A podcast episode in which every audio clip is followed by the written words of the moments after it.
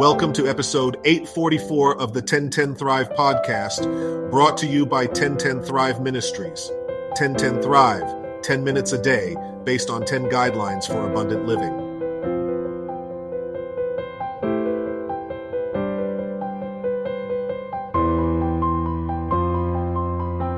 Today, we delve more deeply into one of the most profound prophecies found in the scriptures nestled within the book of Daniel. Our focus is on Daniel 2 34, 35, 44, 45, where we read about a stone cut without hands that strikes a statue, leading to its destruction, and then grows to fill the entire earth. This imagery, rich in symbolism and divine promise, speaks to us about the eternal kingdom of God. Let's explore what this means for us today and how we can align ourselves with God's ultimate plan for humanity.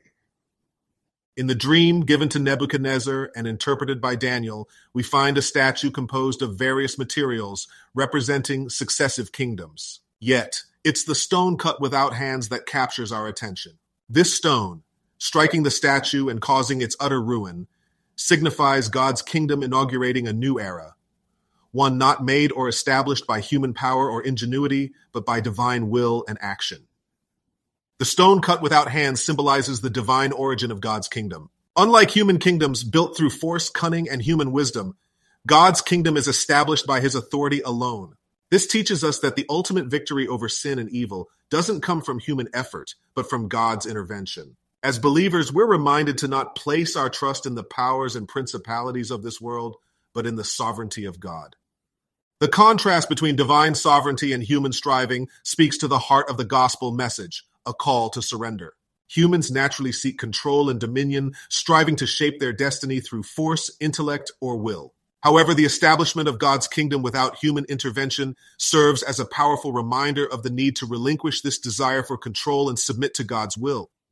Surrendering to God's will does not mean passivity or resignation, but rather an active trust in God's goodness and sovereignty. It involves recognizing that our ultimate purpose and fulfillment lie not in our achievements or the establishment of earthly kingdoms, but in our participation in God's eternal kingdom. This surrender is liberating, freeing individuals from the burden of self reliance and the anxiety of uncertainty, inviting them into a life of faith, obedience, and service. For Christians, the theological significance of God's kingdom established without human hands has practical implications for daily living. It calls believers to live counterculturally, prioritizing kingdom values over worldly ambitions. In a world obsessed with power and achievement, Christians are invited to embody humility, servanthood, and love, reflecting the character of Christ. Moreover, this understanding challenges the church to reassess its mission and methods. The growth of God's kingdom is not dependent on human strategies, numbers, or resources, but on the power of the Holy Spirit. While human cooperation is essential, it must always be rooted in prayer, dependence on God, and alignment with his will. Daniel 2:44 states that God's kingdom will never be destroyed nor left to other people. It will crush all those kingdoms and bring them to an end, but it will itself endure forever. This assures us of the inevitability of God's kingdom. Despite the appearance of chaos and moral decay in our world, God's plan is unfolding exactly as he has decreed. As followers of Christ, we're invited to be part of this indestructible kingdom, living out its values here and now as we anticipate its full realization.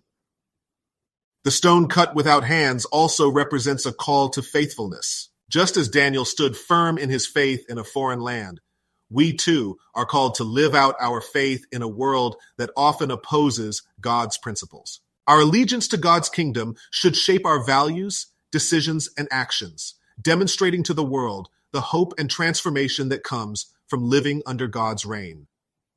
Living as citizens of God's kingdom in today's world requires believers to embody kingdom values in their personal lives, workplaces, and communities. This lifestyle is characterized by a commitment to Jesus' teachings and an active demonstration of God's love and justice. Here are practical ways to live out these values, along with examples of individuals and communities who have exemplified kingdom principles in challenging contexts. Engage regularly in prayer, scripture study, and reflection to cultivate a deep relationship with God. These practices keep us aligned with God's will and kingdom values. Live out personal integrity and holiness in all aspects of life, making choices that reflect God's righteousness and love, even when it's countercultural or difficult. Practice generosity by sharing time, resources, and talents with those in need. Look for opportunities to serve within your local community, reflecting Jesus' call to care for the least of these. Work with excellence and maintain ethical conduct in professional settings, witnessing to the value of diligence and honesty as kingdom principles. Advocate for fair treatment of all employees and colleagues, embodying the biblical principle of justice and equality. Use your position, whatever it may be, to influence your workplace for good. This could involve initiating environmentally sustainable practices, supporting fair labor policies, or creating a more inclusive work environment. Get involved in causes that align with kingdom values, like fighting poverty, inequality, and injustice. Do community service projects that address local needs. This can be through volunteering at shelters, participating in community cleanups, or providing educational opportunities for underprivileged children. Be a peacemaker in your community by promoting reconciliation where there is division, be it racial, economic, or ideological. Facilitate dialogues that encourage understanding and unity. Mother Teresa exemplified kingdom values through her commitment to serving the poorest of the poor in Kolkata, India. Her life was a testament to the dignity of every human being and the power of sacrificial love. Dr. Martin Luther King Jr. demonstrated how believers could engage in social justice and advocacy rooted in Christian love and nonviolence. His leadership in the civil rights movement in the U.S. was deeply informed by his faith and a vision for a just society. The early Christian community that we read about in Acts 2 modeled kingdom living by sharing their possessions, caring for the needy, and maintaining a vibrant spiritual community. Their radical generosity and unity bore witness to the transformative power of the gospel. Living as citizens of God's kingdom involves daily choices to align our lives with God's will and show his love to the world. By embracing these practices and principles, believers can make a tangible impact, reflecting the hope and transformation of the gospel in every sphere of life. The stone that grows to fill the entire earth illustrates the transformative power of God's kingdom. It starts small, like a mustard seed, but grows to encompass the whole world. This growth is not through coercion or violence, but through the proclamation of the gospel and the transformative work of the Holy Spirit in individuals' lives. Each of us has a role to play in this divine mission, spreading the fragrance of Christ's love and righteousness. The political upheavals and shifts in power we witness globally echo the transitions between empires depicted in Daniel's vision. These changes remind us of the transient nature of human governments and the ultimate dominion of God's kingdom. As believers, we are called to place our trust not in the stability of earthly nations, but in the unshakable kingdom of God.